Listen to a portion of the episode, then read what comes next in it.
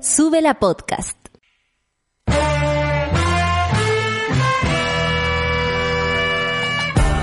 Cuando despiertas en otra sintonía, ves las cosas que otros no ven. Si a veces sientes que estás viviendo en Mordor, o como diría mi abuelita, te sientes como chancho en misa, este es tu lugar. Bienvenido al grupo de contención más diverso de la historia. Para ser parte, solo debes escuchar al resto, participar a tu manera, reír fuerte y comprometerte a buscar más misioneros para esta comunidad. Agarra tu taza y sírvete un buen café con nata, que ya está aquí nuestra guía espiritual, Natalia Valdebenito. Hola, hola, hola. Aquí estoy, 9 con 3 minutos del día 27 de enero. Si hoy día mal no recuerdo es Santa Ángela, Ángel, puede ser, bueno, mi madre se llama así.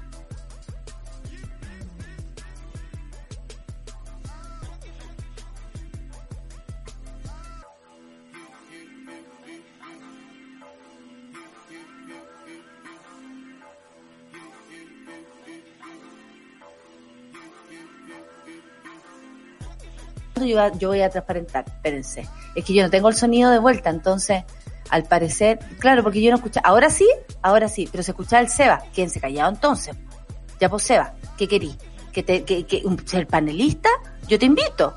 No hay problema, tú sabes que aquí, en, e, en esta fiesta somos todos iguales, en esta disco somos todos iguales, mi amor. Bueno, eh, filo con lo que les estaba contando, pero si día Santa Ángela le dedico el día a mi mamá. Si no, mañana. Eh, igual, eh, da lo mismo. Oye, son las nueve con cuatro minutos y por supuesto le doy la bienvenida a la monada ya en esta última semana de la séptima temporada del Café con Nata para empezar absolutamente renovadas en marzo. Eh, yo digo absolutamente renovado y por supuesto que vuelve la Rafa y por supuesto que vamos a estar aquí con toda la información, las lateras del coronavirus y algunas cosas, ¿no?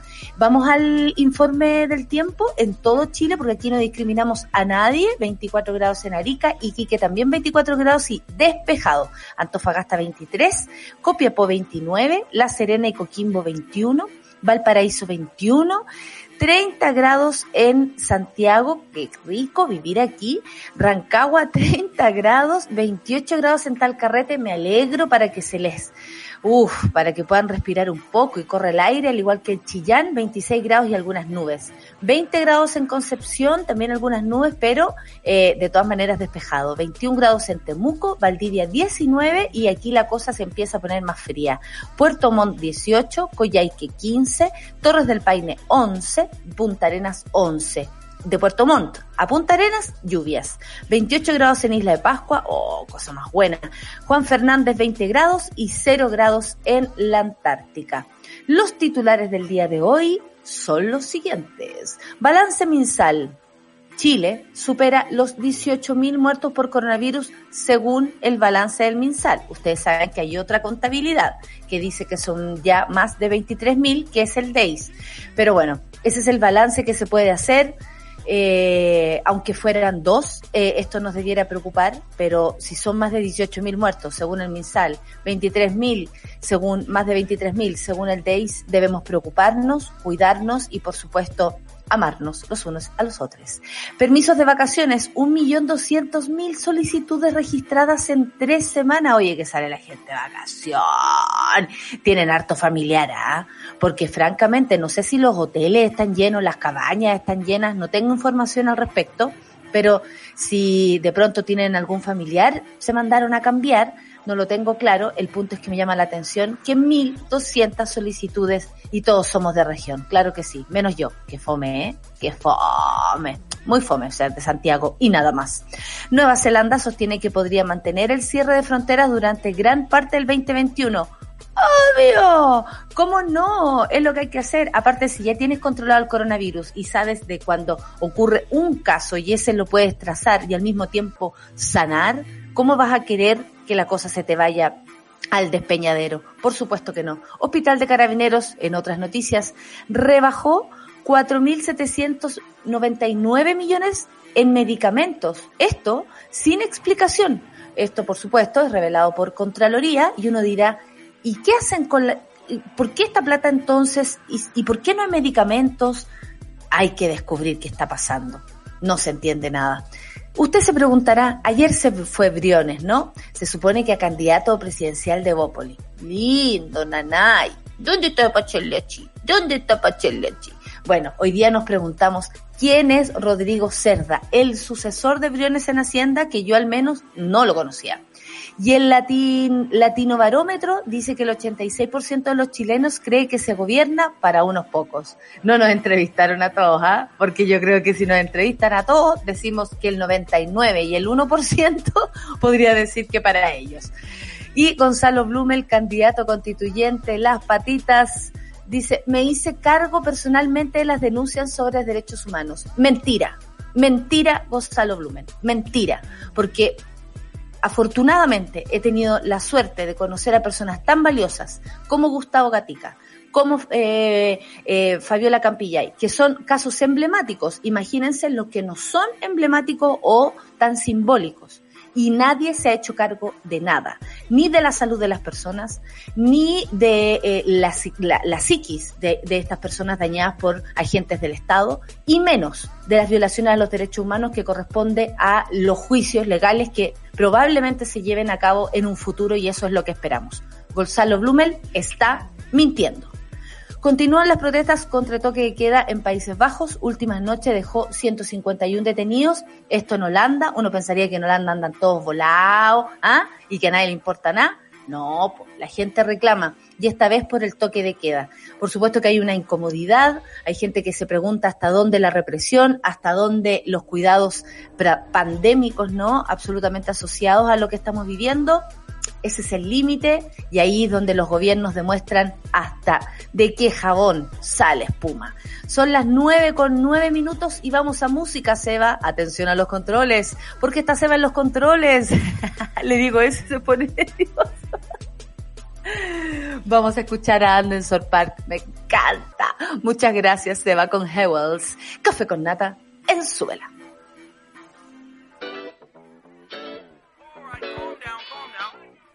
With over 42, the majority votes. It goes to Cheeky and... You know you're kinda cute with the bald head. Got a little booty in the ball maze. You know how to move with them long legs. Bring a little crew, we can all rage on. Tesla ride smooth down the PCH. I think that I like her with the makeup on. I know that she used to all the cheapskates, but I just want the ball show off, show off. I ain't never put my jewels on.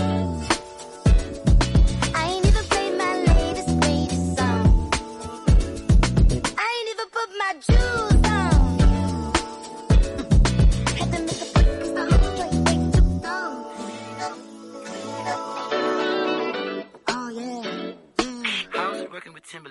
you know you kinda cute with the long braids. Got a little cool with your sunny shades on. I know that you're ready if you don't go. You know I'ma wait if you don't take long. The test the ride smooth down and down the Wait, I don't wanna say it, but I had to say it. We ain't to point. Hold up, I ain't even put my jewels on.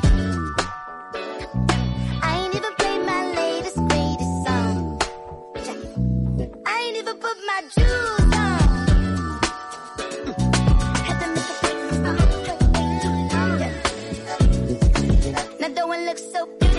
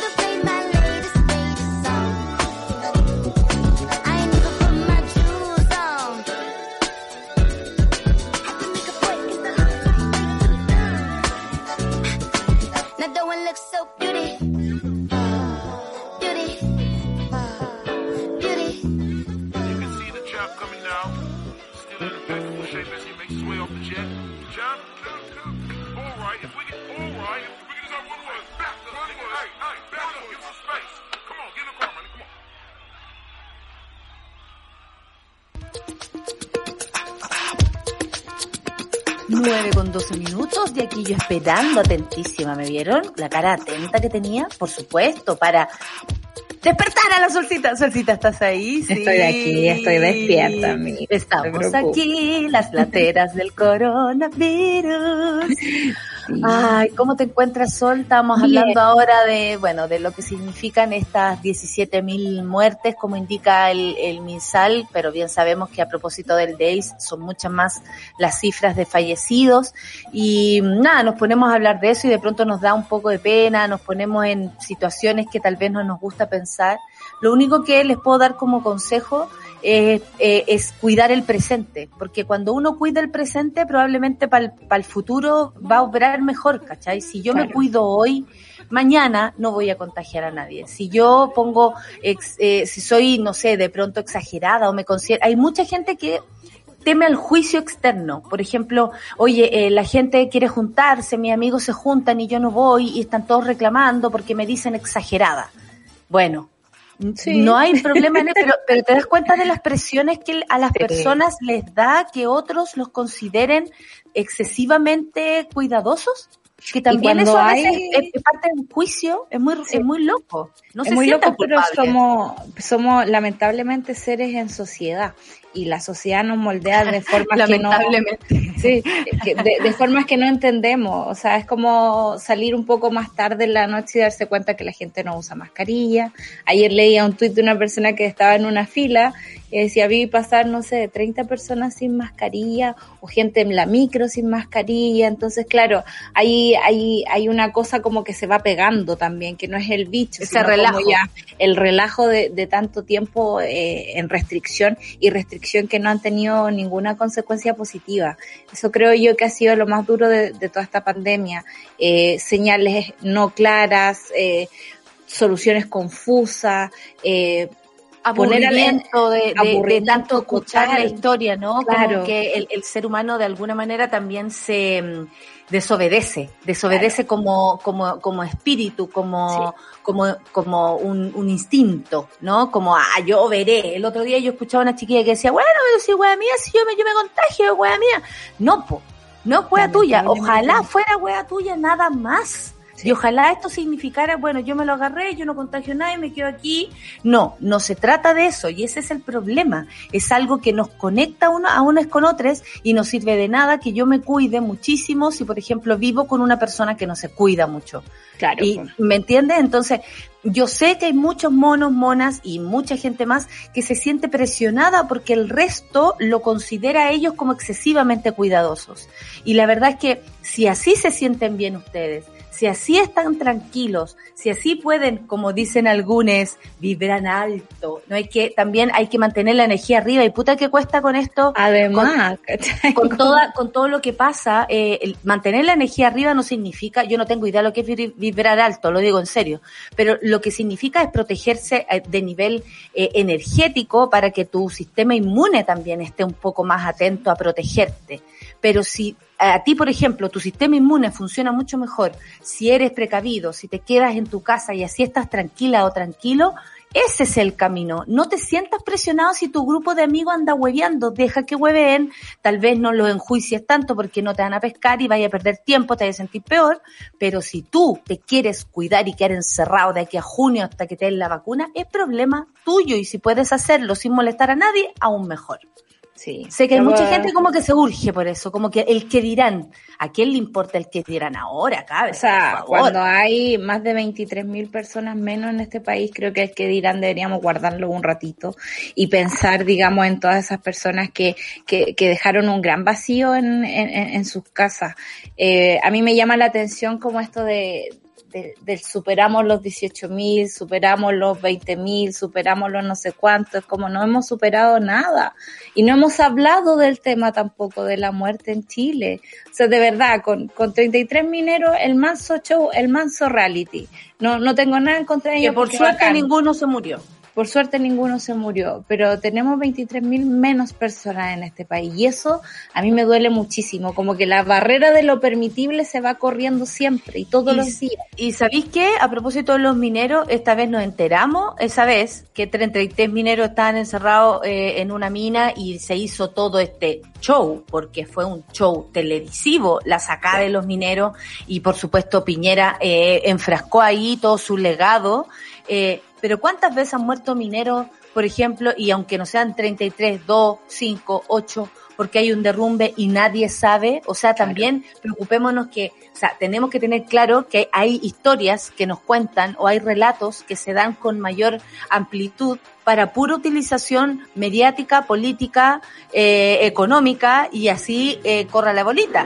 Entonces, claro, uno dice, nos preocupamos una vez por 33 mineros, pero ese show de los 33 mineros que por suerte salió bien, porque podría haber sido un show absolutamente nefasto y fracasado, eh, es la historia de la minería en Chile y pasapiola y nunca nadie más se preocupó de cómo trabajan los mineros. O sea, ni tampoco mejorar. O sea, si ponemos los casos también a, en comparación. En comparación, tú decís, ¿de qué estamos hablando? Ese, ese fue un show mediático, político, económico, en fin, que, por, que, que dejó tranquilo al presidente, a la sociedad no, porque por algo estamos aquí con un estallido social a cuestas y con una pandemia incontrolable. Los números son los siguientes y hay que darlos nomás porque la cosa es de ese modo.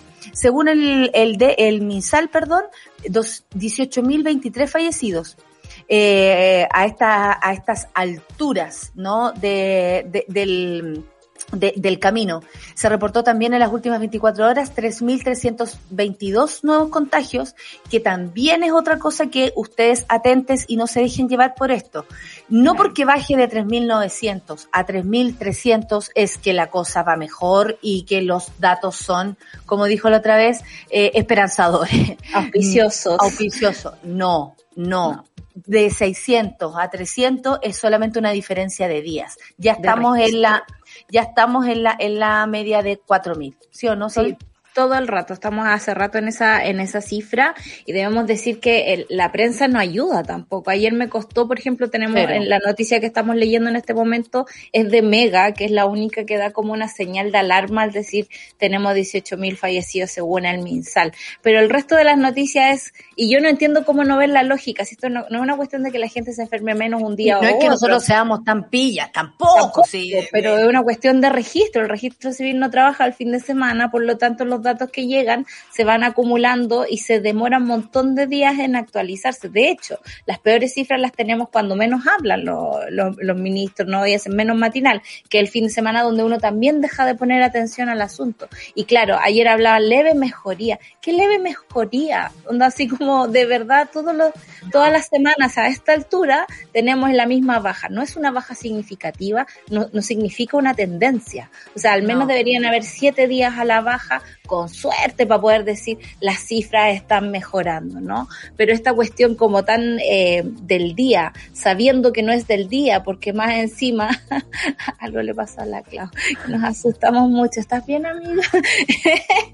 la, la, cifra del día ni siquiera es como de las últimas solo 24 horas, sino que están reportando datos de dos días, tres días anteriores que se van colando en el camino, a propósito también de la confirmación por PCR que es primera vez que se hace solos con eso, más que en otras pandemias que hemos tenido, por ejemplo, de la influenza, donde el diagnóstico clínico es tan evidente que es como loco, tenéis influenza, como es así de simple. Y eso es lo que apunta el DAIS, ¿no? Con, con, con la cifra total de sospechosos y confirmados por PCR. Pero de verdad está difícil. La prensa no, es como que dejó el tema, sentí como que ya es como estamos con contagio y no se ve además en comparación con otros países pero que ese...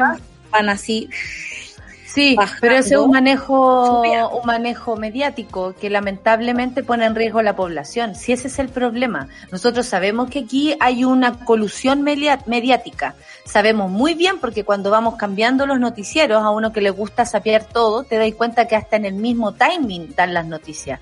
Y ahí uno dice, aquí hay un gran editor un súper gran editor o una súper gran editora que les dice a todos incluso en qué tiempo dan las noticias y lo mismo. Lo mismo, así como en esta esquina sucedió no sé qué, lo mismo, o sea, ni siquiera hay un, ¿cuáles son las noticias alternativas de cada canal? ¿Algún reportaje? ¿Algún, eh, encontramos, o, no sé, otra forma de asaltar, que es lo que eh, de pronto proponen?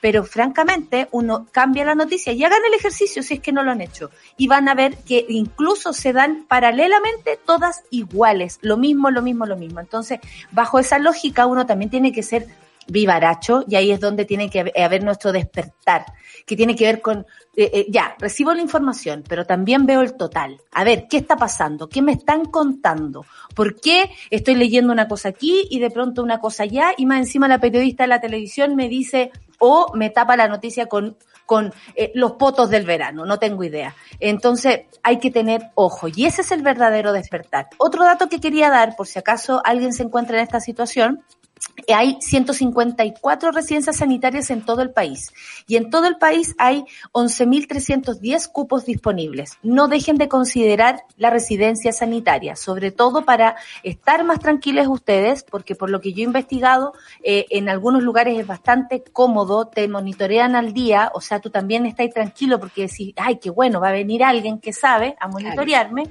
Y por otro lado, eh, le permites a tu casa, no sé, o donde vivas, a tu departamento y todo, airarse, si alguien vive contigo, protegerse y no estar ahí con el bicho encerrado en un lugar o, o de pronto hasta puede estar más cómodo porque corre más aire, no tengo idea. Uno igual tiene que darse cuenta dónde vive y cómo puede eh, vivir las cosas de mejor manera. Estos datos, por ejemplo, no se dan nunca o se dan como, bueno, y la residencia sanitaria, su, su, su, Nadie informa. Dónde están, por ejemplo, los nombres de todas esas residencias sanitarias, cómo acceder a ellas, en caso de qué momento uno puede acceder, para, para por último, tener alternativas en caso de estar eh, contagiado, eh, ya sea sintomático o asintomático. Pero nada, no se habla de eso, no se, no se, no se profundiza, no se educa. Es que no se educa sobre eh, la pandemia en sí.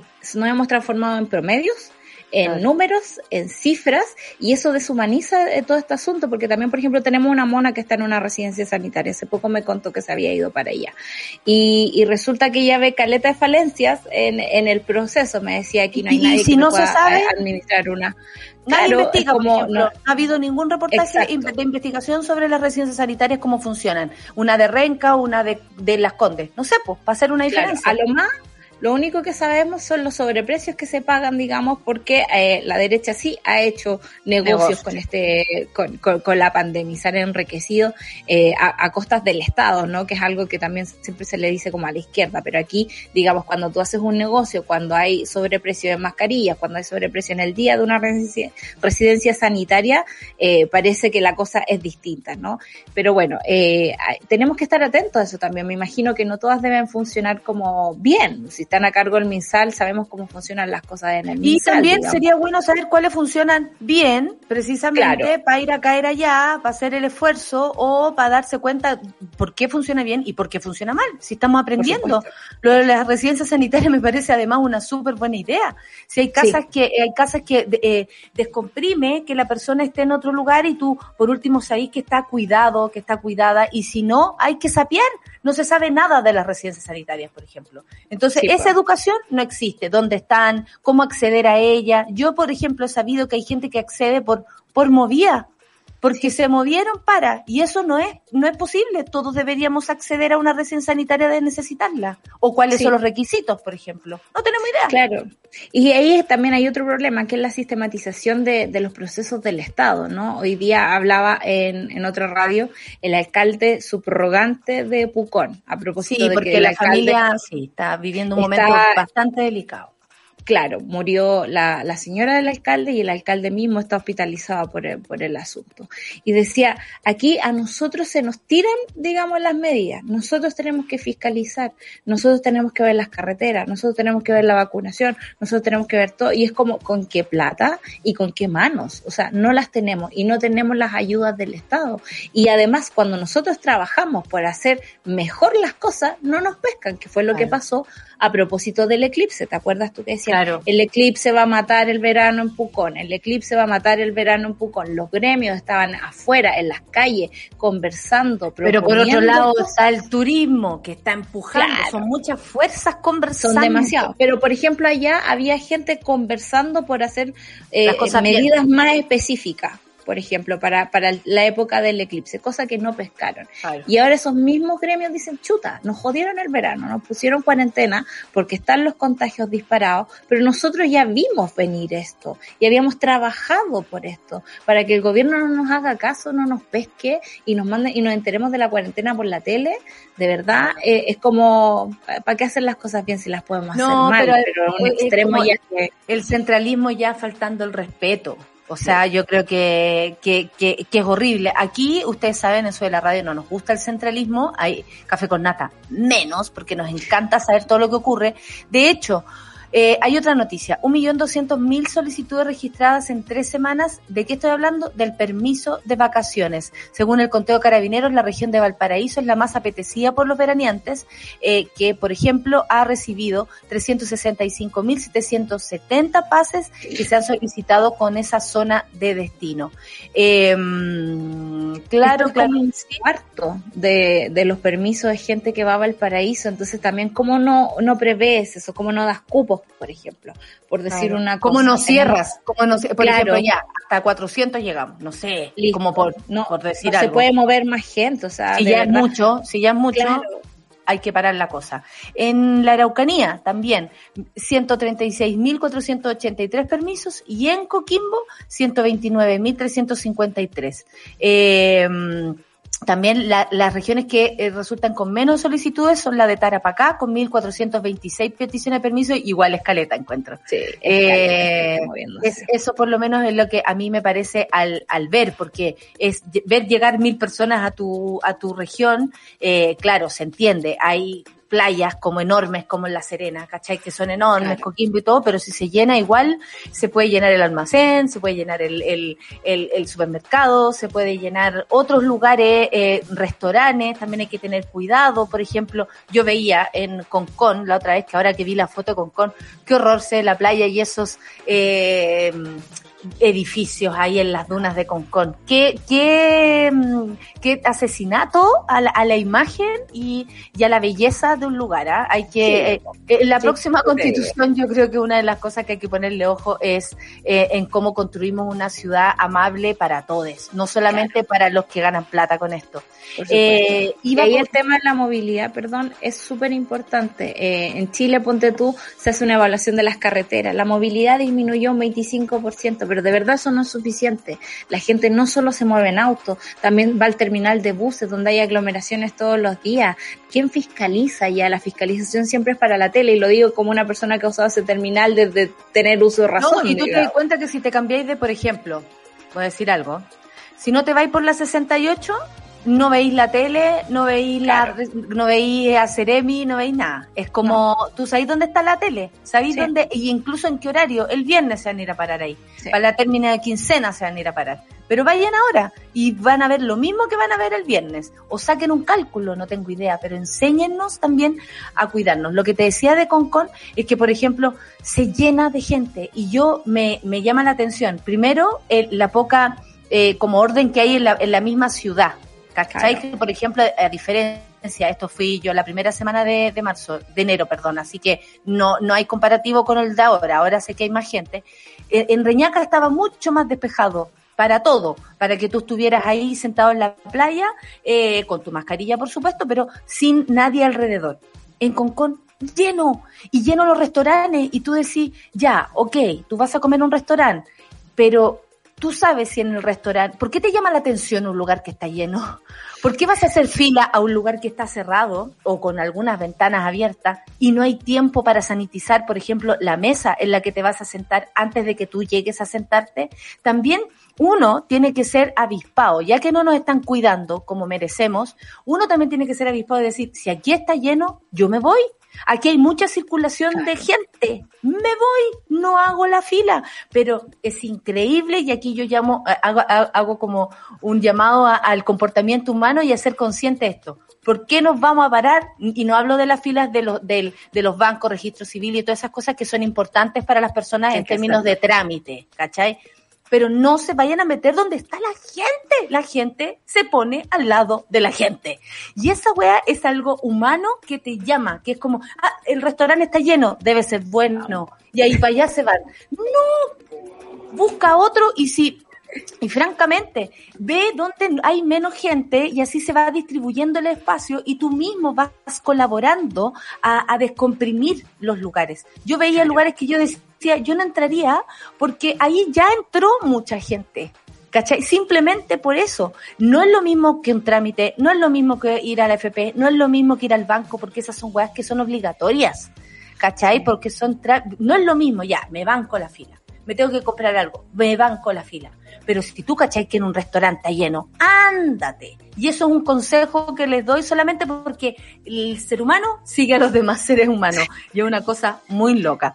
Oye, Sol, seguimos, son las 9 con 33, eh, 32, perdón. ¿Te parece que nos detengamos acá? Seguimos con más tema coronavirus, Nueva Zelanda, en fin, y todo lo demás. Eh, anunciando también que a las 10 de la mañana viene nuestra querida Alejandra Matus, elegida como la, la mona del año. Así la vamos a poner. Eh. Se pasó.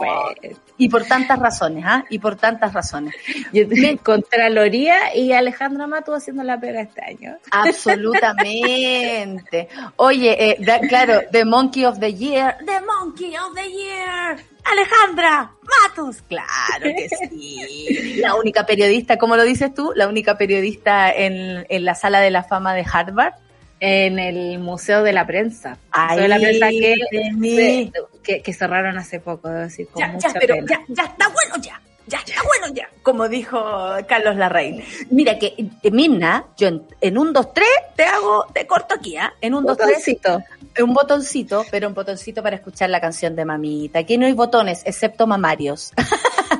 hoy, hoy no me puedo levantar de mecano, nos viene perfecto. Café con nata en suela.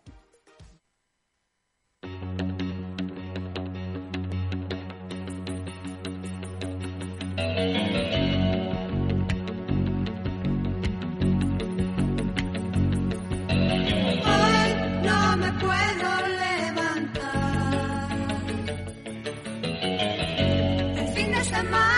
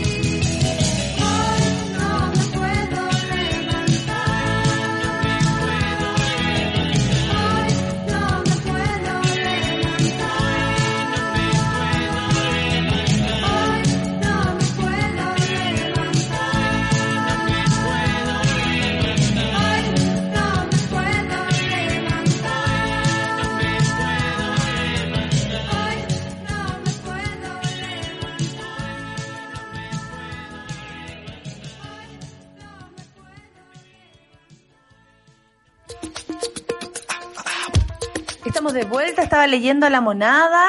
Eh, fíjate tú que no te había escuchado este tema de Mecano. No, estaba fuera de mi repertorio. La decadente con brillo lo dice. Decadente, por favor. No digas con, no digas eso porque esa canción es más vieja que yo. ¿ah? Más vieja, más vieja que una misma. Eh, estaba leyendo los monos y claro, hay algunas eh, imprecisiones respecto a las vacunas, que ese es otro, por ejemplo, otro, otra cosa que podría pasar y que nos podrían enseñar a diario. ¿Qué significa una vacuna? ¿Por qué la Pfizer es a los viejitos? ¿Por qué, por ejemplo, se prioriza la Pfizer para los viejos? ¿Por qué hoy día, eh, eh, como nos decía aquí una mona, la Oxford se está viendo también su posibilidad de, de, de, ser ya absolutamente autorizada? Eh, ¿Por qué la Sinovac va para la gente joven? Y probablemente no es que te, no es que te proteja absolutamente de la enfermedad, sino que además provoca que eh, tú si la contraes, por ejemplo en el caso de la vacuna, hay mucha gente que se vacunó de influenza y igual se contagió, pero no le no pasó a mayores, no los intubaron, vivieron una, no, no llegaron a la neumonía, por ejemplo, que eso también es importante y fue un resfriado de mierda, pero no llegaste a la clínica o no llegaste al hospital, y eso también está bueno. Entonces, hay tanta información que falta respecto a esto que puta que nos vendría bien o, o, o nada. Yo creo que los medios de comunicación como el nuestro tienen que hacer el esfuerzo triple, doble, porque me llama la atención que medios de comunicación con toda esa posibilidad con toda esa gente mirando, con toda esa gente escuchando, no le den ganas de enseñarle más a las personas. Yo, contrataría, yo gobierno de Chile, contrato a Gabriel León para que todos los días de las noticias me diga algún tipo de wea. Te juro que yo hubiese pensado exactamente lo mismo, porque a mí, León, pero, pero ni que dice que cuando las personas coinciden van a ser comadres. pero de fin no lo vas a poder esperar. Pero, eh, pero eh, claro, Gabriel León, por ejemplo, ha hecho la pega de responder las preguntas de la gente, hacer lives, pero una pega que deberían hacer de, verdad desde el gobierno. Existe mucha desinformación y tiene que ver con los miedos propios que tenemos los seres humanos. Por ejemplo, eh, ¿quién nos va a pagar las costas si es que nos enfermamos un poco más? Y eso hasta el momento, digamos, no ha pasado. Ha pasado como en ciertos ensayos clínicos, personas que tienen condiciones súper específicas, que el contacto con la vacuna ha quedado un poco la escoba, pero no sé, serán tres, cuatro, cinco casos así. Y hay que, no, y si usted es alérgico, por ejemplo, al medicamento, alergias estacionales o lo que sea, eh, asma alérgico, consulte, consulte con sus doctores cuál puede ser y si no, por, conseguís por aquí, por allá, la movía para que alguien te diga cuál es la vacuna para ti. Exacto. Lo otro es que la vacuna no es el milagro. No. no. es ningún milagro. O sea, de verdad, la vacuna lo que hace es prevenir que tú no termines intubado en un hospital donde el sistema está absolutamente saturado. Y frente a eso, digamos, yo me acuerdo un montón de veces mis tías decirme, oye, pero yo me vacuné con la para la influenza, igual me resfrío con la influenza. Y es como, obvio, sí, te puede pasar, porque depende de cómo está tu sistema inmune, de cómo está el bicho afuera. Por ejemplo, yo tengo una tía que es profe, está expuesta a todos los bichos todos los días ahí con, con, con los niños. Entonces, claro, eh, eh, pasa eso, te puedes enfermar y en este caso por ejemplo, la vacuna de AstraZeneca, lo que vendría a ser en este momento es que tú no llegues a esas últimas condiciones, que te puedas enfermar de una forma un poco más cómoda. Lo segundo, más tranquilo, más tranquilo. Claro. Porque también, por ejemplo, cuando uno se enferma, hay algo que también pasa, y sobre todo con el coronavirus, que tiene que ver con tu sistema eh, nervioso. Y eso también influye en tu enfermedad. Entonces, si tú estás vacunado, vacunada, vacunada, lo que hace es que ya, por último, esto no va a pasar a mayores. Por último, esto va a llegar hasta aquí y ya sé que este dolor puliado de cuerpo me va a durar tantos días. Ya sé que tal vez voy a perder el sentido del olfato, pero no significa nada más. Por ejemplo, uno va aprendiendo ese tipo de cosas. Con las consecuencias. Yo recuerdo que cuando mi padre estuvo con influenza H1N1, hicimos la campaña Vacuna a tu viejo, eh, por, ninguno de nosotros, que somos tres hermanos, ninguno se contagió. Mi madre sí. A la semana después cayó ella, no con la gravedad de mi papá, porque yo creo que la adrenalina nos salvó la vida, pero de verdad eh, e, es tan azaroso. Imagínate nosotros encima, fuimos los que estuvimos más en la, más con él, más ahí presentes, no nos contagiamos. Y él ahí todo intubado, lo único que quería saber si estábamos nosotros bien o mal. Entonces, eh, el sistema nervioso por su, y, y, una vacuna ayuda a tu sistema nervioso. Estoy vacunado. Ah, entonces me puede, puede ser, estoy protegido de alguna forma y más encima, protejo al resto. Que eso es tan importante en tiempos como este que donde decimos haber despertado. El verdadero despertar es cuidarnos entre todos. Oye, a propósito de cuidarse entre todos, Nueva Zelanda sostiene que podría mantener el cierre de las fronteras durante gran parte del 2021 y uno hace slow Absolutamente. Ese es el camino. This is the way, amiga. This is the way. Ah, Jacinda. Dedos para arriba para ti. Dedos para arriba. Es que ahí uno entiende eh, cuál es.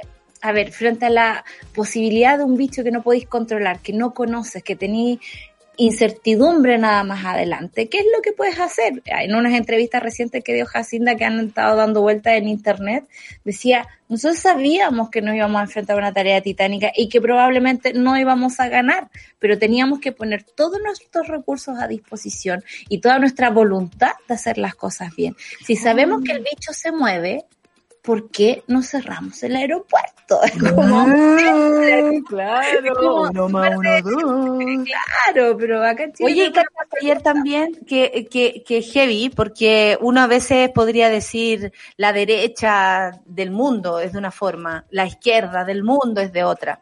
Y ayer Boris Johnson, siendo súper de derecha, súper pasado y tal vez cero amigo nuestro, dijo, pido, o sea, pido disculpas por la gran cantidad, por no haber, por haber, eh, por la gran cantidad de muertos. Y cuando una autoridad se hace cargo de esa manera, que también tiene que ver con lo humano, de lo que estamos hablando, ¿no? Del sistema nervioso, de, de, de apañarnos, de cuidar a los demás, puta que, puta que ayuda. Y eso, lamentablemente, amigues, no lo vamos a ver aquí en Chile. Nuestras autoridades son soberbias. Nuestras autoridades le importamos un coco y la mitad del otro. Lo digo en serio, porque honestamente estas personas no tienen una, eh, no han demostrado tener la capacidad para cuidarnos, para enseñarnos a cuidarnos. Entonces, eh, cuando uno ve estos gestos, por ejemplo, de una, de una mandataria como Jacinda, que pone los puntos sobre la I, dice esto no va más y hasta aquí llegó la cosa, así nosotros tengamos problemas económicos, que sabremos sobrevivir con los, con los ahorros, que Chile los tiene. Eh, en fin, eh, uno dice, eh, puedo contar y confiar en mi autoridad. Incluso si un, eh, un, eh, una autoridad no es del color político que yo al menos elegí o soy en esta, en esta vida, pero veo un acto de, mm, de, de decir, ¿sabes qué? Te pido disculpas, pido disculpas por no haber hecho las cosas bien, porque aceptar que no se hacen las cosas bien también es parte del camino, vaya que se alivia el alma y uno dice, estoy en un lugar más seguro. Nuestras autoridades no están haciendo esto y por lo mismo también hay que estar con los ojos abiertos para cuidarse más porque como bien nos hemos dado cuenta, nadie más nos cuida mejor que nosotros mismos. Oye, Sol, vámonos a otro tema. Ayer Vamos. se fue Briones. Oye, sí, pues, con, con, con campaña incluida. Vecina. Para- Vecina. Y, y- igual que todos los buenos perdedores se fue con aplausos, porque esta gente, mientras peores, más aplauden. Ahora, igual bastante indecente lanzar tu campaña presidencial en el mismo Palacio de la Moneda. Me parece que es como usarlo para esas cosas. Es muy... Pero muchas personas decían ayer que eh, se fue huyendo. Como que en el fondo nadie quiere terminar el gobierno con Sebastián Piñera porque saben que es un tatuaje tan feo como los de Sichel, ¿cachai? aunque tienes todo el derecho a usar tu cuerpo, Sichel, aunque te quieras tatuar a la vieja Y Lucía, en la chula, te lo digo, ¿ah? Tienes todo el derecho porque tu cuerpo es tuyo, tu cuerpo es tuyo. Me imagino que ese lugar es doloroso para hacer tatuaje. Pero bueno, Reci- recibimos Sí. opiniones de los recibo monos. opiniones. eh, si alguien sabe, si conoce algún amigo que lo haya hecho, por Si alguien se ha tatuado la oh. Si alguien se ha tatuado la Itzula, por favor que nos cuente. Oye, Sí, eh, pero bien ordaca todo lo que pasó ayer en la moneda. Y además, eh, en tiempos como estos que se está cayendo el país a Sí, pedazos. Ese es el punto. Yo ayer, bueno, eh, la, la oposición... ¿Cómo estamos de acuerdo con Jacqueline Van Rieselberg? Imagínate. Pero bueno, yo ayer estaba de acuerdo con Mañalich, así que no, no, no voy a tirar ninguna Partimos piedra. Partimos así el día. partimos así el día. Eh, y claro, pues da, da cuenta de, de una élite también, que a mí eso me llama mucho la atención, ¿no? Una elite que corren en círculos entre ellos, que no tienen ni idea de lo que está pasando, que no tienen ni idea de quién están gobernando. Nosotros les entregamos la soberanía del poder, eso no significa que usted puede levantarse raja y hacer la cosa que usted quiera, ¿cachai? No, solamente está ahí para cumplir como con, con sus funciones y hacer bien la pega. A mí me parece que si un ministro de Hacienda renuncia a mitad de pandemia de Hacienda, cuando eran los inamovibles. Piñera ah. lleva tres.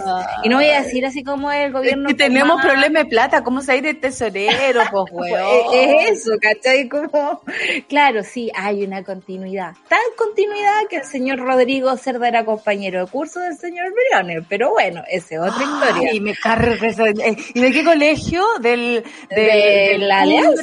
De, la Alianza. De, del, de, ¿cómo se llama? Del, ay, me acordé de los colegios que repetían estos niños contagiados de... de, ah, de...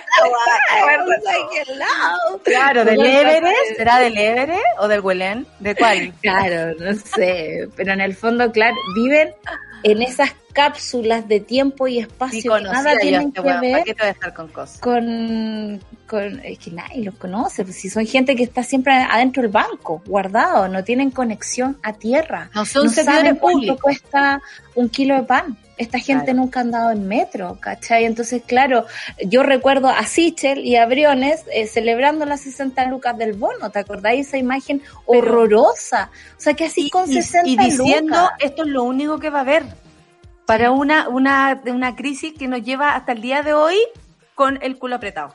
Imagínate, con una falta de respeto además, teniendo plata. Bueno, que no es plata de ellos, es plata de nuestros impuestos. Pero la quieren para ellos, pues hijos, para que se lo roben los pacos, no tengo idea. Bueno, este señor, eh, Rodrigo Cerda, ex director de presupuestos durante la segunda administración de Sebastián Piñera, o sea, ahora, con quien se supone mantendría, todo esto en, muy en condicional, una estrecha relación, lo que habría sido uno de los motivos que, inclina, que inclinarían la balanza a su favor.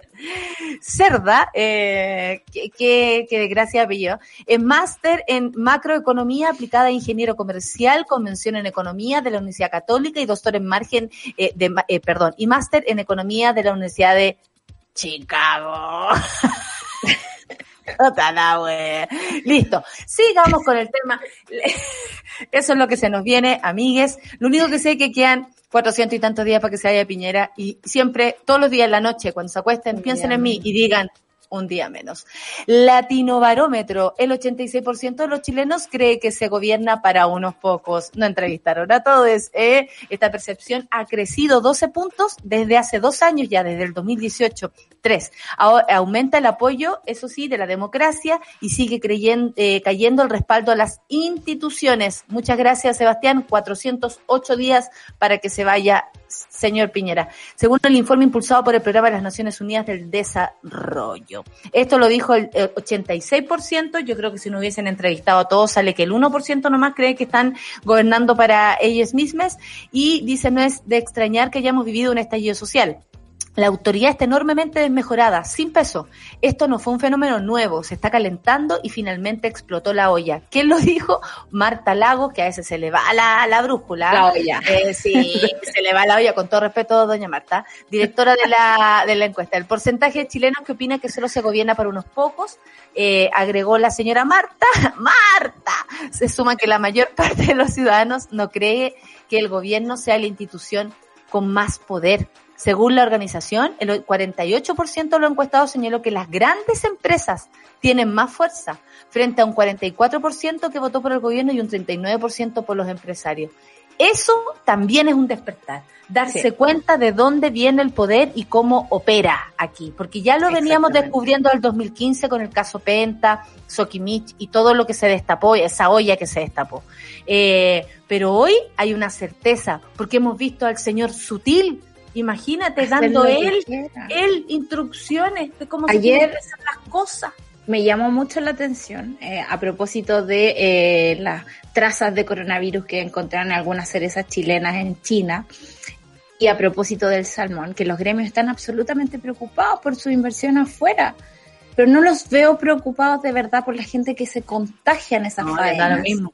Les da exactamente lo mismo y la gente ya no es ajena a eso. Y les ha dado siempre lo mismo. Cuando esas mismas personas se enfermaban, ¿tú te acuerdas? Yo tengo, yo también tengo familia en el campo y una tía temporera que sufrió por eh, los pesticidas. Nadie se preocupaba de eso, cómo le afectaban a las personas. Y resulta que ella tuvo un hijo, José Manuel, que ya no aguantó más de dos años en este mundo y es súper fuerte, porque a causa de los pesticidas ella tuvo un hijo con malformación que no tenía esperanza de vida. Entonces, eh, si no se preocupaban de ninguna de esas personas que, que, que en la ruralidad quedaron absolutamente abandonadas, imagínate ahora, ahora. ¿qué les va a preocupar? Pero ahora con una, claro, con una falta de pudor frente a claro, ahora queda ahí la segunda, claro, encuentro que, que, que, para nosotros no es ajeno y eso es bueno, es bueno porque a veces uno siente que los días pasan iguales y que nada cambia y que como aquí vemos en la encuesta son las empresas, son los empresarios, los poderosos que están lejos de nosotros y que no las cosas no van a cambiar, pero sí las cosas cambian. Yo recuerdo cuando mi profesor Andrea Insunza, nosotros íbamos a la calle a marchar. Saludo, que tan seria que nunca quería estar en el café con nadie. Claro la amamos mucho. seria que se quería estar, pero la seguimos, ¿ah? La seguimos. Sí, la fuera a su casa y esperando que quiera estar conversar con nosotras. Exacto. Eh, un día nos dijo, ustedes no saben lo que está pasando allá afuera en las calles y se reía, se reía sola, ¿cachai? Y uno, claro, salía y, la, y las leyes no cambiaban y la universidad seguía igual de cara y seguía ahí en la calle y no, no ves el, el, en el momento la repercusión que tiene, pero yo la recordé a ella cuando dos años después me subí un bus, iba a Santa Cruz y los viejitos de atrás mío iban conversando sobre educación. Y ahí es cuando uno dice, pucha, Chile está cambiando y lo que pasó en octubre va a tener consecuencias este año y el próximo año y en las generaciones que nos vieron salir a la calle. Entonces, claro, es un cambio muy lento, quizás muy lento incluso para nuestras propias vidas, como para el límite que vamos a vivir ahí, mm. pero quizás vamos a construir un Chile más bonito un poco más adelante, que también en la encuesta, por ejemplo, dice que eh, hay una caída en el apoyo a los autoritarismos, que la gente está creyendo más en la democracia, porque la democracia no son solo las instituciones, somos nosotros, cómo nos vamos cambiando el día a día. Cómo exigimos democracia, cómo nos organizamos, cómo abrimos los ojos y nos damos cuenta cuando las cosas no funcionan y somos capaces de reclamar si sin ningún tipo de violencia, aunque venga de vuelta la del Estado, sin ningún tipo de violencia reclamar por nuestros derechos. Oye, yo sé que hay otros temas que tenemos a Blumel y todo, pero me llegó una noticia que, que tengo que darla. China deja los PCRs y empieza a realizar pruebas anales para detectar el COVID-19. Atención, anos. Las autoridades chinas dieron un giro en la y todos los anos así, ¿Qué pasó? ¿Qué pasó? ¿Qué pasó? Las autoridades chinas dieron un giro en la detección del COVID, ¿no? De más. ¿En serio? Se dieron vuelta. En la Ahora nos han todos los chistes de mierda. en las zonas más amenazadas por el virus. Oye, Seba, no te rías tanto, que estáis sentado arriba ahí. ten respeto. Donde hay de tu detector de, COVID. Tu detector de COVID. Más respeto con tu detector de COVID. ¿ah? En las zonas más amenazadas por el virus, donde hay cuarentenas a altos niveles de contagio, los chinos empezaron a realizar pruebas anales y dejaron de lado los tradicionales PCR. Así lo informó la cadena estatal de TV, CCTV, según informa Infobae, por si acaso, si quieren ir a la información. Los nuevos tipos de exámenes fue ampliamente comentado por redes sociales. No aquí todavía, ¿eh? no ha llegado. Ah. Es que tenemos tanto problema en Chile que ya ni siquiera nos podemos eh, hacer chistes sobre esto. Bueno, los nuevos tipos de exámenes fue ampliamente comentado, como decía, donde se destacó invasivo, que resultaba para la población, pero por otro lado también se defendió porque serían muy efectivos. Según la misma cadena de televisión, funcionarios de salud realizaron exámenes anales a agentes de barrios comprometidos por la pandemia que ya habían arrojado positivo. Toda esta población realiza cuarentenas impuestas por la autoridad. Por supuesto, las bromas en las redes no dejaron, aquí a nosotros se nos ocurren un montón de leceras. Eh, actualmente son varias ciudades del norte del país, China, que se mantienen aisladas por el rebrote del virus y en estas localidades la medida de autoridad es realizar masivas pruebas de PCR para detectar y aislar el virus, pero en el último tiempo se han determinado que los exámenes anales pueden aumentar la tasa de detección de personas infectadas, pues los rastros del virus, esta es pregunta para Gabriel León, igual como la de los Igual de, los sí, pues los rastros del virus permanecen más tiempo en la zona anal que en las vías respiratorias, aseguró eh, Lin Tong-seng, médico jefe del hospital de Yuan, eh, Yuan de Beijing. Esto lo dijo la CCTV. En la plataforma Weibo los usuarios han apostado por el humor para comentar lo nuevo de las pruebas. He tenido dos hisopados anales. Cada vez que hice uno tuve que hacer un hisopado de garganta después. Tenía tanto miedo de que la enfermera se olvidara de dar un nuevo hisopo. Claro, así tú siguiendo el camino al hisopo, así te lo sacaron del hoyo y tú, a ver, ¿dónde lo lleva? ¿Dónde lo lleva? ¿Dónde lo lleva? No me lo va a meter en la nariz. Eh, bueno, mientras una mujer comentó, poco daño, pero extrema humillación. Ah, no, nunca Ahora, yo voy a decir una suelta cosa. el hoyo. suelta Yo voy a decir una cosa. Con toda la tecnología del mundo que hay, ¿por qué hacernos la vida más difícil? A mí el Mati me había hablado de un nuevo examen de sangre que Pero no te había preciso, comentado lo de Pero la me había comentado esto. Yo siempre digo, ¿por qué a los niños le hacen los jarabes con sabor a frutilla y a los grandes nos tenemos que aguantar el amargo? ¿Por qué no hacer las cosas bien? ¿Por qué no el viadil no viene con mejor Con sabor? sabor, exactamente. Después de ¿Por qué tomar no? lo que hay, pero ¿Por pegado en la pared. examen no puede ser un poco más cómodo? Hay gente acá también, monos, ofreciéndose para los ensayos. ¿ah? Eh, El gran hisopado, Dios mío. No, no, no, no, no. Yo me rehuso. Me, me quedo en casa, me quedo en casa, me guardo, me guardo. Ay, bueno, eso quería yo decirles, así eh, si, si no les sorprenda si de pronto eh, les dicen dese vuelta y uno dice, oye, pero ¿cómo? Pero, pero, Eh, psicológicamente ya me preparé para esto y de pronto aparece la Y ni eso, amiga, porque yo que me hice el PCR, eh, a mí no me avisaron. Fue como, ¡pum! De repente, ¡ah! Menos mal no te avisaron, menos mal no te, no te avisaron. Bueno, yo no le suelto el hoyo a nadie, dice, menos al COVID, ¿ah? dice la Wendy. Relajen el hoyo, dice el Joker. Eh, la audacia para negarse, eh, la audacia para negarse. A ver, a ver, no, no, no, no, no, no. Aquí no ha entrado nada. ¿ah? No, no, no, no. Yo Ah, correría por los pasillos de su Claro. Diga, dígame que me ama por último. Ya, En amiga, chino. Tenemos, en chino, por supuesto. Oye, tenemos que detenernos porque viene nuestra gran invitada, eh, por supuesto, para recibirla en nuestra, en nuestro panel feminista que está hoy en colaboración también con Corporación Humanas. Nos vamos, volvemos, eh, y nos vamos a escuchar, ¿qué tengo por acá? Volando en la nube de Katana. Uy, en esa nube me gustaría estar a mí. Cuidado, cuidado, que si no es por la nariz, por el ano. Café con nata, en suela. Weón, me llevé. Volando en la nube, voy con mis amigas volando en la nube. Volando en la nube, a mí no me fallan, por eso que ya se sube. Volando en la nube, voy con mis amigas volando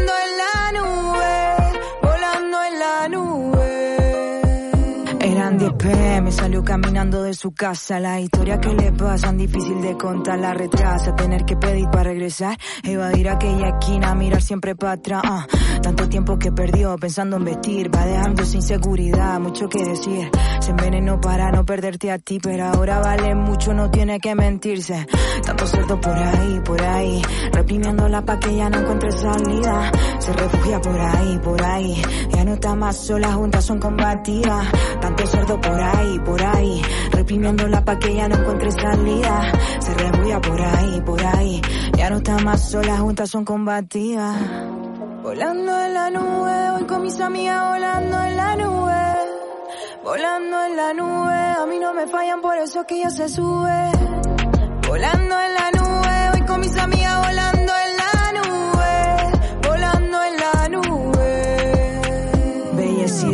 somos fuertes por naturaleza. Te confieso que tu mierda ya no me interesa. No es por ti que me pongo frescando con dureza. Pa' salir a la calle enfrenta lo que nos pesa y mana. No tienes que privarte de nada. Uñas largas, una falda, ropa ancha, una espada. Me defiendo y me visto bien perra como quiera. Tú solo critica y no tienes que decirme nada. Tú no aportas na na. Tú no vales na na. Mejor sale de acá. Tú solo eres bla bla bla. Tú no quieres el ratata que yo te voy a dar. Tú no vales na na na. Tu mira no dice nada. Fuera de acá. No te atrevas a jugar. Conmigo no te va a resultar machito. Volando en la nube, volando en la nube. Se sube, volando en la nube.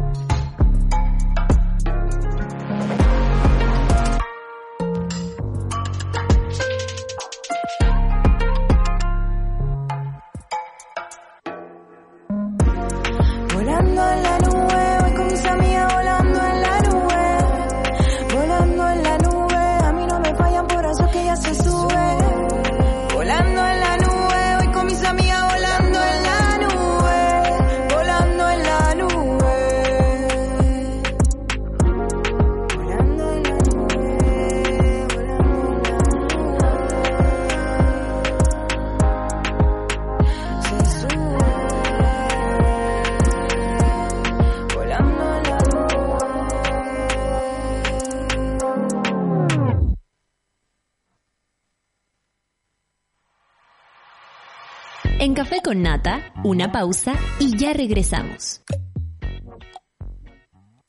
Ahora Quilicura Teatro llega hasta tu casa. Del 7 al 31 de enero disfruta gratis más de 30 obras digitales y la compañía de Tamara Costa, Amparo Noguera, Álvaro Rudolfi, Claudia Di Girolamo, Francisco Pérez Banen, Héctor Morales y muchos más. Revisa la cartelera en quilicurateatro.cl. Es una invitación de Municipalidad de Quilicura y su Corporación Cultural. Quilicura Teatro, Juan Radrigán 2021. Nuestro escenario es tu pantalla. Yo entré a la FEN, la Facultad de Economía y Negocios, el año 2018. La verdad yo, yo era un mechón que no sabía mucho dónde estaba parado ni tenía mucha idea del mundo, pero es por lejos una de las mejores decisiones que he tomado en toda mi vida. Eh, yo quiero invitarlos a que vengan a la FEN, a la Facultad de Economía y Negocios. Desde el Centro de Estudiantes los vamos a estar esperando con los brazos abiertos.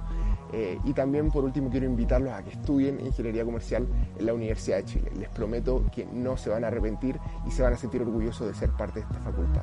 Soy Joaquín Sierpe, presidente del Centro de Estudiantes de Ingeniería Comercial de la Universidad de Chile. Tú tienes la visión y nosotros la misión de que pienses sin límites. Admisión 2021. Estudia Ingeniería Comercial en la Facultad de Economía y Negocios de la Universidad de Chile. Postula y vive una experiencia única. Cuando el contexto nos tapa la boca, buscamos cómo subir la voz. Para decir que somos un país diverso. Compuesto de múltiples colores. Para decir que hemos cambiado. Aunque los medios de comunicación no. no. Porque están estancados, desconectados, dormidos. La libertad de expresión necesita nuevos actores. Que amplifiquen nuestras voces. Nuestras opiniones. Nuestros intereses. Nuestras historias. Pasadas y futuras las de nuestro Chile, un nuevo Chile. Que desde hoy tiene un nuevo medio.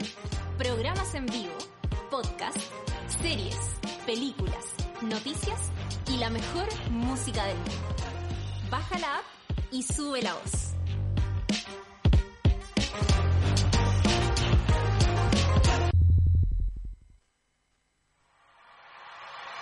Ya estamos de vuelta en Café con Nata. Hoy en Sube la Radio, después del Café con Nata, viene Super Ciudadanos con Rayen Araya, 11.45 Satélite Pop con mi querida Claudia Cayo, al mediodía Caceritas con Isursúa y a las 16.30 Baila con Jamie Navarro. Ahora FEN, un Chile, uh, Chile es sinónimo de continuidad. Tienen clases durante todo el año y gracias a sus nuevas salas híbridas pueden tener clases en vivo, online, en caso de ser necesario. Que no se detengan tus ganas de aprender. Estudia la Facultad de Economía y Negocios de la, de la Universidad de Chile. Admisión 2021. Ingeniería Comercial, contador auditor e Ingeniería en Información y Control de Gestión. Conoce más en admisionfen.cl. Quilicura Teatro llega hasta tu casa y todavía no se acaba. Desde el 7 al 31 de enero disfruta gratis de más de 30 obras digitales, entre otros con Antonia Seges, Francisco Melo, Cata Savera, Gabriel Caña y muchos compañeros hermosos más. Revisa la cartelera en quilicurateatro.cl, invita a la Municipalidad de Quilicura y su Corporación Cultural. Quilicura Teatro Juan Radrigán 2021. Nuestro escenario es tu pantalla. Y Didi abraza la diferencia. Así es, la aplicación de movilidad más grande del mundo sabe lo importante que es brindar un ambiente respetuoso e inclusivo para toda la comunidad.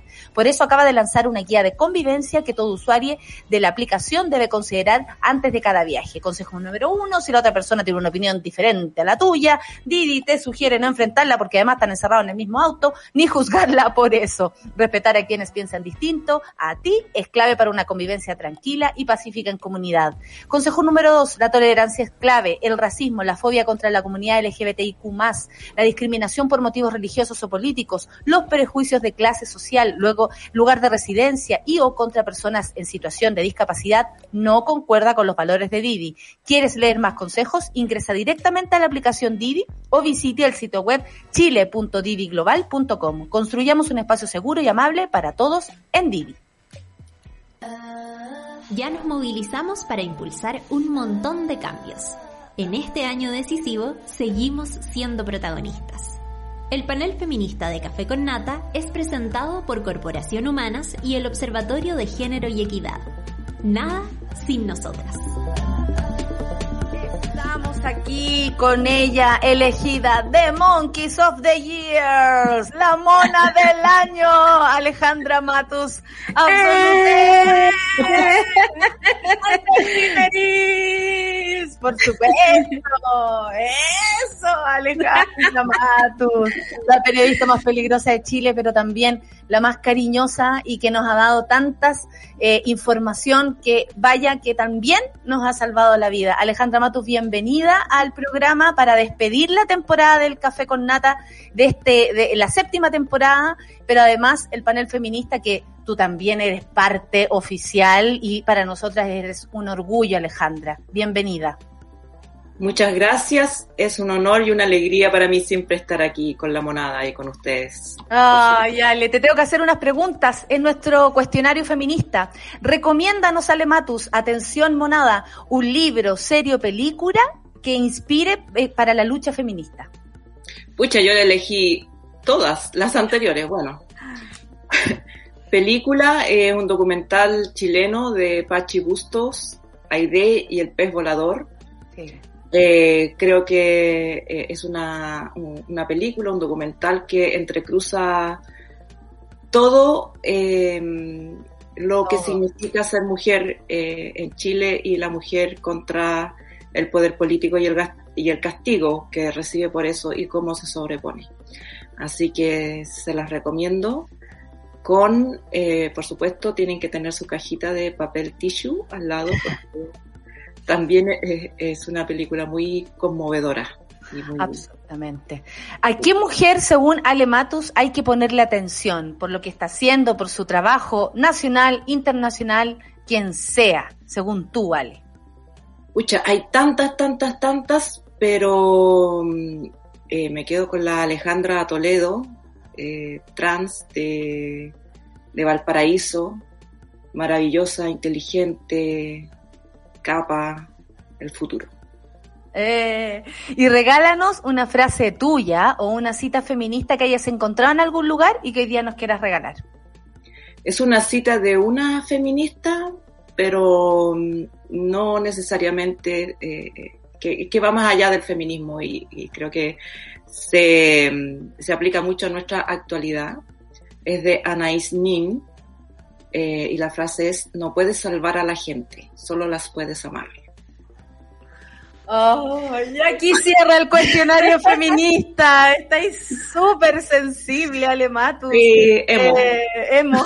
Muy bien. Es lo que necesitamos, ¿no? Estos días tan rudos. Sí, de eso estábamos hablando a propósito, una retrospectiva de lo que ha sido el 2020 o el 10 o el 19, porque no sabemos qué año estamos terminando, si el 2019 o el 20, o nunca empezó el 2020.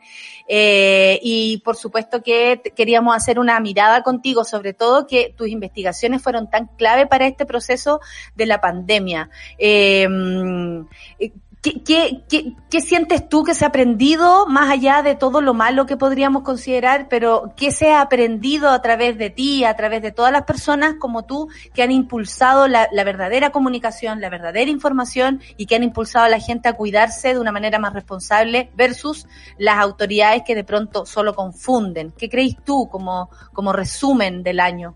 Que heavy, es, duro, pero en fin. yo creo que hay em, en, en, el proceso de aprendizaje hay dos extremos de los cuales hay que alejarse. Un extremo es las personas que creen todo, lo que escuchan o les dicen, y las personas que no creen nada, aunque les pongan evidencia y, se aferran a sus conocimientos previos.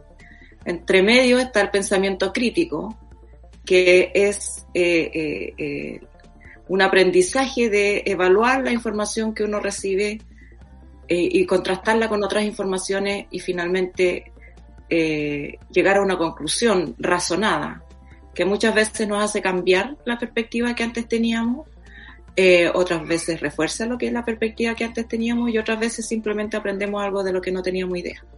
Entonces, ese, yo creo que eso es lo que hemos aprendido este año, desarrollar o ejercitar el pensamiento crítico. No hay que creer todo lo que dice la autoridad porque lo dice la autoridad. Tampoco hay que no creerle por no creerle, sino que hay que eh, empoderarse de la capacidad que tenemos todos los seres humanos de conocer por nuestros propios medios.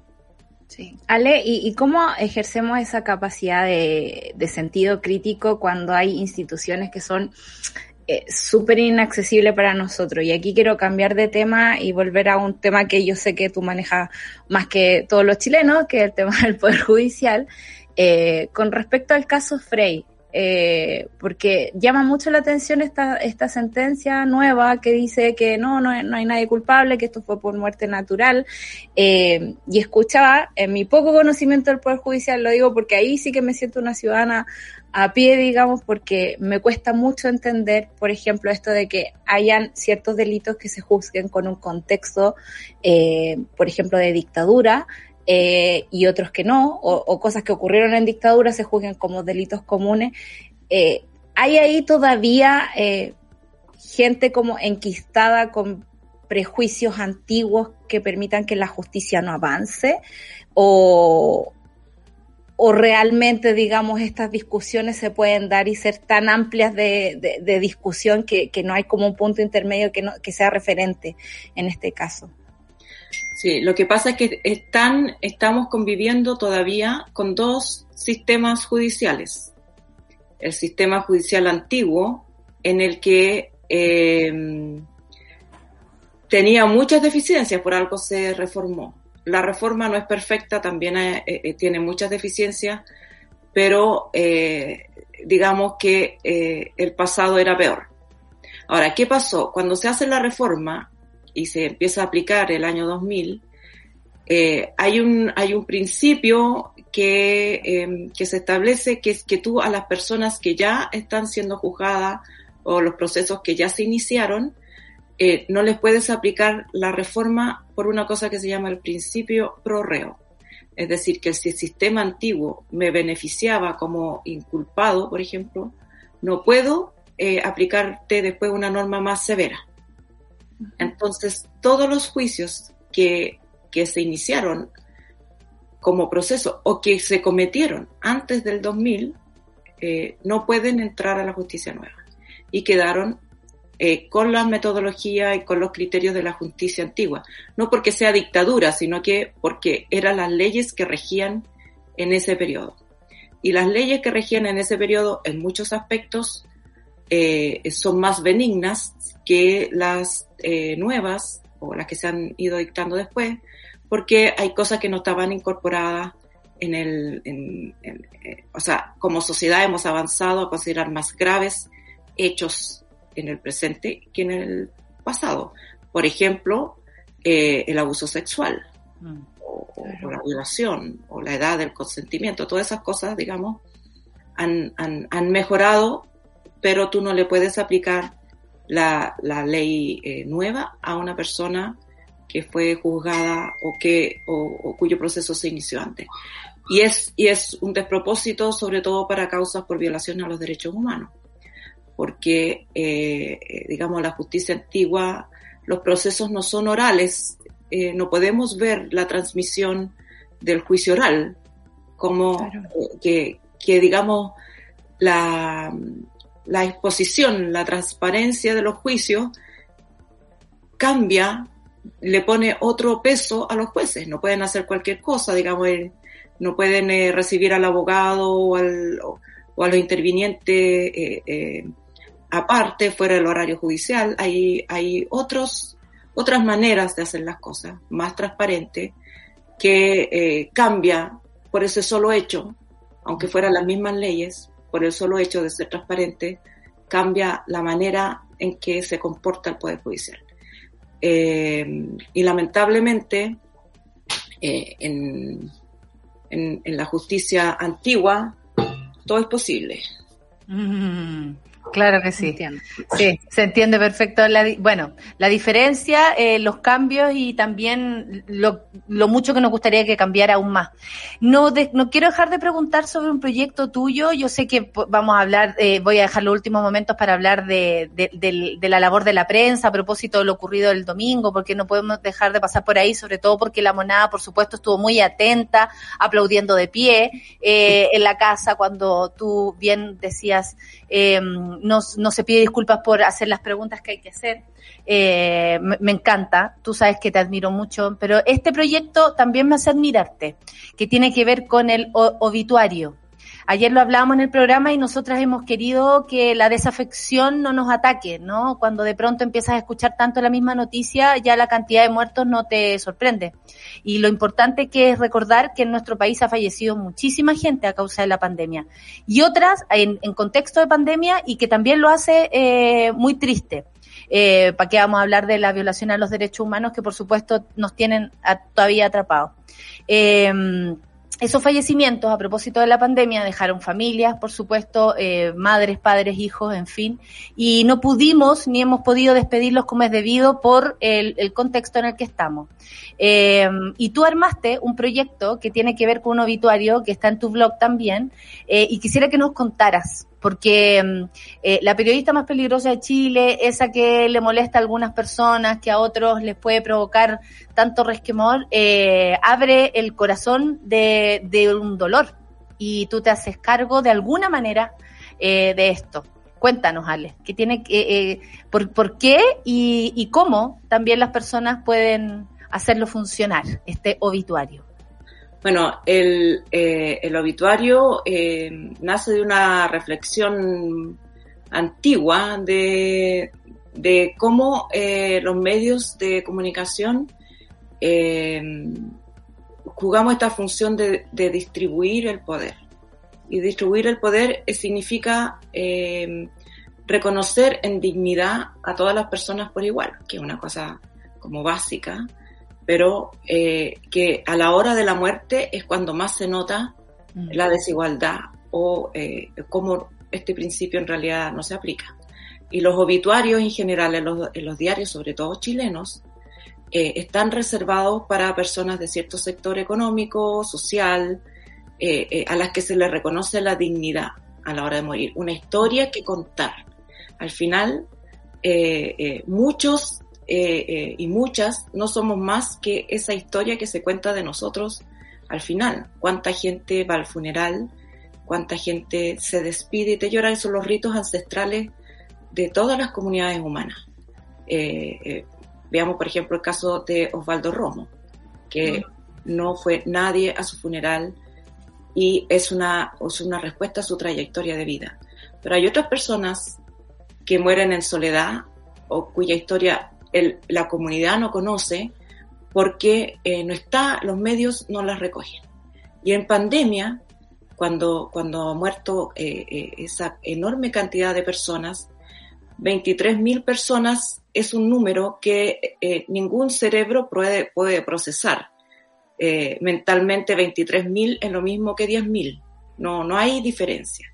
La única diferencia o la única manera de entender lo que significa la muerte es conocer la historia de quienes han muerto y eso ese es el proyecto obituario eh, eh, en el fondo el homenaje que le hacen quienes han eh, eh sobrevivido a esas personas a, a su fallecido, a los que no pudieron despedir, no pudieron tomarle la mano, no los pudieron besar, vestir, todas esas cosas que son parte de, de, de la manera que tenemos de entender la muerte.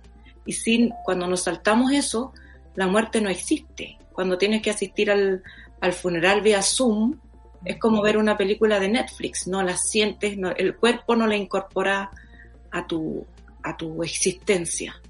Eh, la página de Facebook, por ejemplo, de mi amigo fallecido sigue ahí.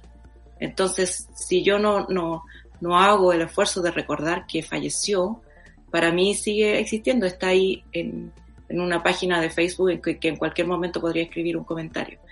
Eh, entonces a mí me parece muy importante que como colectivo veamos esas muertes, que, eh, que lloremos el, el, dolor de la partida colectivamente, que nos abracemos por, y que abracemos a quienes han perdido a los suyos en circunstancias que además se añade la desigualdad de trato, eh, una persona que, que, que, muere y que se entera la familia cinco días después que falleció.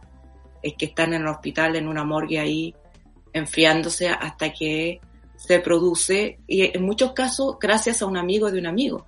Aquí también funcionan las redes de solidaridad, porque cuando el Estado no funciona como debe y que cuando, cuando las instituciones eh, que deben servirnos pierden la empatía, eh, eh, al final funcionan las redes.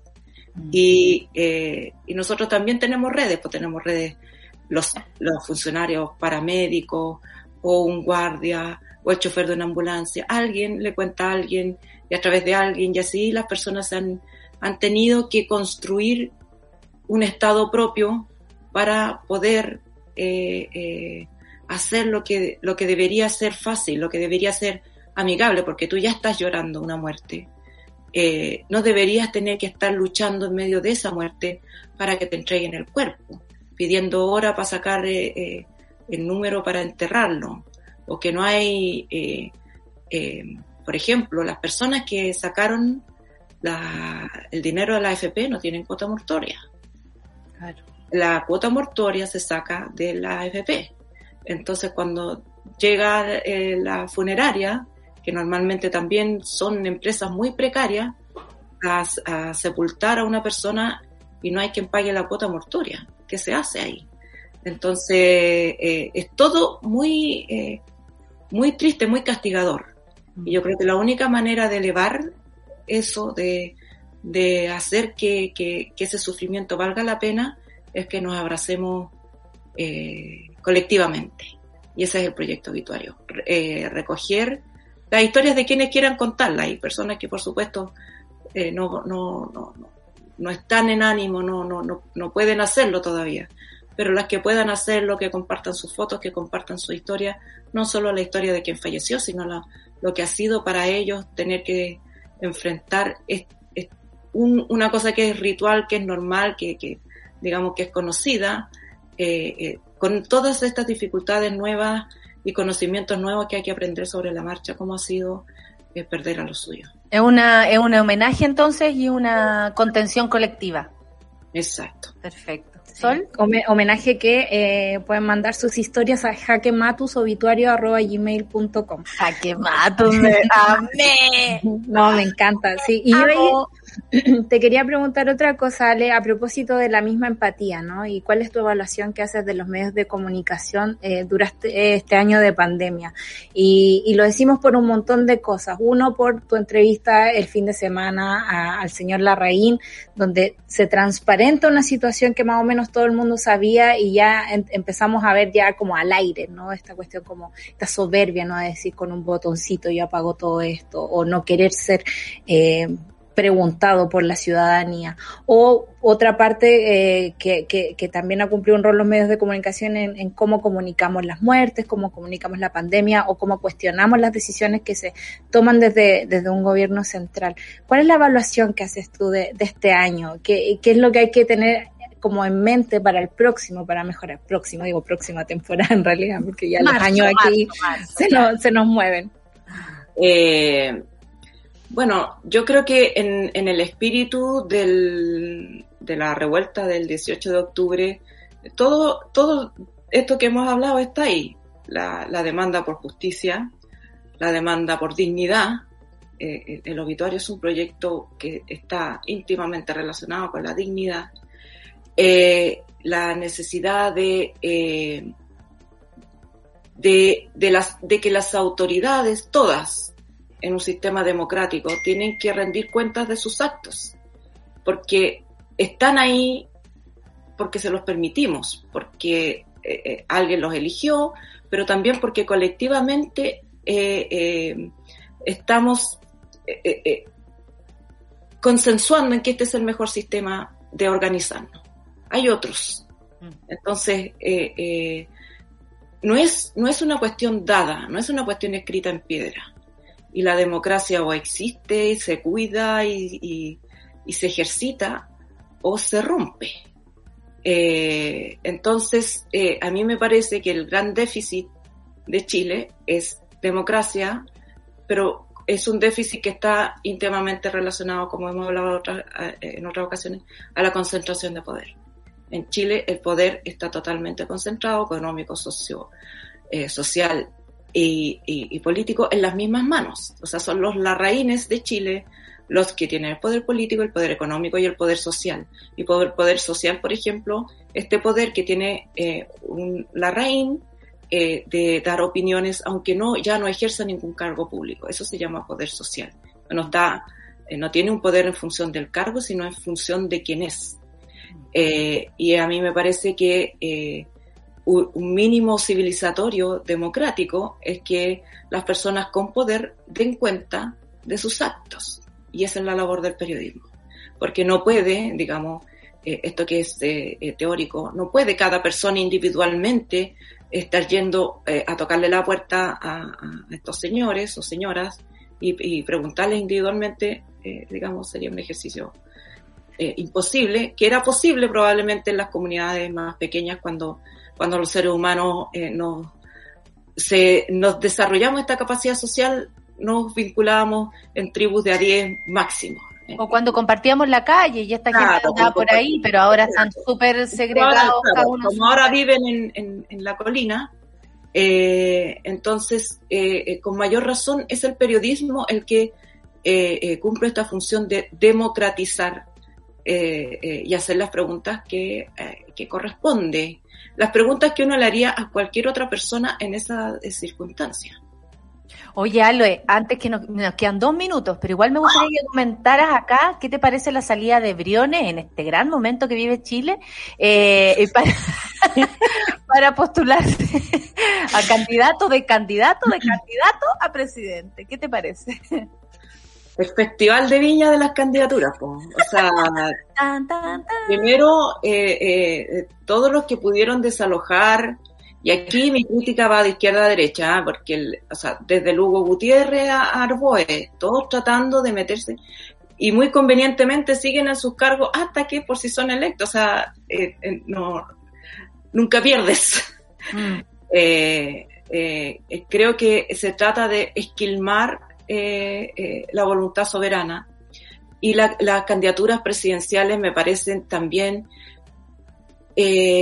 un ejercicio de, irrealismo político así ya al máximo. Todavía no se constituye la Convención Constitucional, que es donde realmente se va a manifestar o debiera manifestarse la voluntad soberana. Eh, ¿Por qué quieres ser presidente de un país si todavía no sabes lo que ese país quiere? ¿Cómo, cómo puedes saber que estás sintonizado con, con el país? Porque en realidad los presidentes se eligen para conducir procesos por ejemplo, en la Convención Constitucional se va a discutir, yo espero que se discuta, qué estructura política vamos a tener, si vamos a continuar con el hiperpresidencialismo o si vamos a tener una mayor distribución más equilibrada entre los poderes públicos. Entonces, ¿qué presidente quieres ser? ¿Presidente con esta institucionalidad o con la institucionalidad nueva? O vas a si sabes que vas a ser presidente cuando todavía la labor de la constitución no esté redactada, quieres ser presidente para facilitar eh, ese proceso de transición o te vas a hacer el loco? Porque a mí me parece que todos estos candidatos están haciendo abstracción de que eh, de que van tiene, van a ser presidentes de transición, o sea, debieran ser presidentes que la historia olvide, porque en realidad la única presidente o presidenta que vale va a ser el presidente que sea el hijo elegido con la nueva constitución. Entonces no entiendo yo tanta, eh, eh, tan, eh, o sea, lo, lo único que para mí refleja esto es que no tienen ningún interés, ninguna intención de hacerse cargo de la voluntad soberana y quieren seguir en la negación así, la, la, la, la, la, la, la, vamos a seguir gobernando como si aquí no ha pasado nada. Y eso a mí me, me, me revuelve la guata. Oye, Ale, maravilloso porque además eh, abriste un punto que personalmente no lo tenía tan despierto, que es, claro, presidentes de qué país van a ser porque el, país que no conoce y que se está reorganizando, toda la razón. Ale, siempre escucharte es un placer. Hoy día yo encuentro que tuvimos un, un súper buen eh, panel eh, porque pudimos saber de tu proyecto. La gente acá está muy interesada para que revises después el Twitter porque te están haciendo preguntas, eh, agradeciendo también por tu trabajo. Has sido elegida la mona del año, pero básicamente es porque estás en nuestro corazón y no, eh, eh, eh, claro, y, no, y nos ayudaste, y nos ayudaste mucho a entender lo que estaba pasando, nos diste alertas, nos anticipaste información y, y agradecemos tu periodismo, eh, tu persona, quién eres tú, eh, y sabes que te quiero, te admiro y aquí te queremos, te admiramos, la monada también, este es un lugar calentito, aquí nadie te va a pagar el botón ni te va a amenazar, aunque de pronto vengas con una pregunta que yo no quiera responder. ¿ah? Y ahí, eh, tú sabes, yo llamo a Mirta y tres, tres, tres, tres botones, sacado la cosa. Oye, bueno, recíproco los quiero, las quiero mucho, también quiero al Seba. Eh, y eh, a la monada que siempre está ahí apoyando, defendiendo, gracias. También me pueden criticar cuando lo estimen conveniente. Eh, Por supuesto. La única incondicionalidad, claro, la única incondicionalidad que eh, pido es la incondicionalidad con la duda y el pensamiento crítico. Eso, con esas palabras terminamos entonces la mona del año. Eh. besos para ti, cuídate mucho, que estés muy bien. Te queremos mucho. Y nos vemos, ¿ah? porque yo vuelvo, vuelvo. Vuelve. Terminando mi programa. Eh, a todos esos que dicen, esa señora que vive en, este, en Estados Unidos, ¿por qué no del capitalismo? Que allá voy. Oh, bien, bien. huele a azufre, huele a azufre. ¿A qué van a decir? ¿A qué van a decir? Chao, Ale, muchas gracias. Muchas gracias por todo, por todo, por ti, por esto y por más.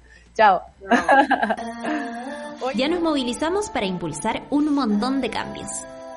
En este año decisivo, seguimos siendo protagonistas. El panel feminista de Café con Nata fue presentado por Corporación Humanas y el Observatorio de Género y Equidad. Nada sin nosotras.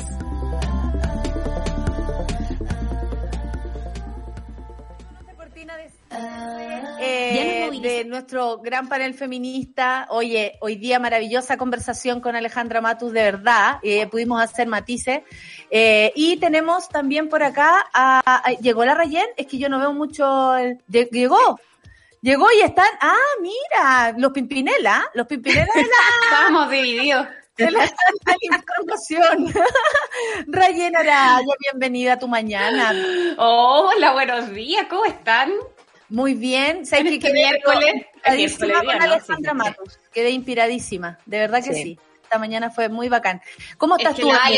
Inspiración y es inspiración para los que trabajamos además en medios eh, cercanos a la información o con la información. Eh, la Ale siempre es inspiración, así que me encanta que además haya sido parte, en particular durante todo este último año, muy intensamente el Café con Nata porque nos ha permitido además eh, de algún modo meternos en esos otros comentarios que forman parte de ella, que es parte de su opinión, más allá de lo que le podemos leer y todo, y, eso ha sido también un aprendizaje, bueno, con ella uno siempre aprende, así que me encanta que pueda estar aquí. Absolutamente. La mona del año, como no. Muy bien, muy bien. de todas las monas. Rayen, eh, eh, ayer eh, se les metió el mapache, pero logramos que Gustavo Manel volviera. Y eso está súper bueno porque se quedaron con un montón de temas, ¿no? Salimos a cazar, no mentira, es que tenemos, no podemos decir eso, pero lo que podemos decir es que ya parece que no tenemos mapache por hoy, esperamos. Y vamos a tener el programa con Gustavo Manel porque de verdad que ayer salió muy cortado. Además, uno que ya va teniendo más años, como que se te va la onda cuando empezáis a conversar y justo te cortan en la mitad y como que las cosas quedan sin hilar bien. Así que hoy día sí vamos a hacer un buen programa de conversación, análisis de actualidad con Papitas, que siempre tiene cosas además que contarnos y, su análisis siempre es bienvenido en este programa. Sí, el Seba está diciendo que atraparon el mapache y lo liberaron ah. en una reserva de mapaches, por supuesto. Qué lindo, qué eh, lindo. somos además, no, le vamos a hacer daño al mapache. Seis de mapache, sube la radio. Por supuesto. campaña. Oye, se termina el café con nata del día de hoy. Eh, muchas gracias, Seba, Charlie, Clau, Solcita. Muchas gracias eh, por estar aquí una vez más en tu programa, por supuesto. A la Laura y a todos los que están, al Lucho, que me lo imagino durmiendo. Con ustedes. Chao, nos vamos con la Sol. Nos vemos. Con nata para a Rayel Araya, Gustavo Manén en Super Ciudadanos. Chao. Chao, amigues. Eso fue Café con Nata. Gracias por ser parte de esta comunidad y hacer de Mordor un lugar más apacible. Natalia Valdebenito te espera de lunes a viernes a partir de las 9 de la mañana en el matinal más pitiado de Chile. Solo en Sube la Radio y en otra sintonía.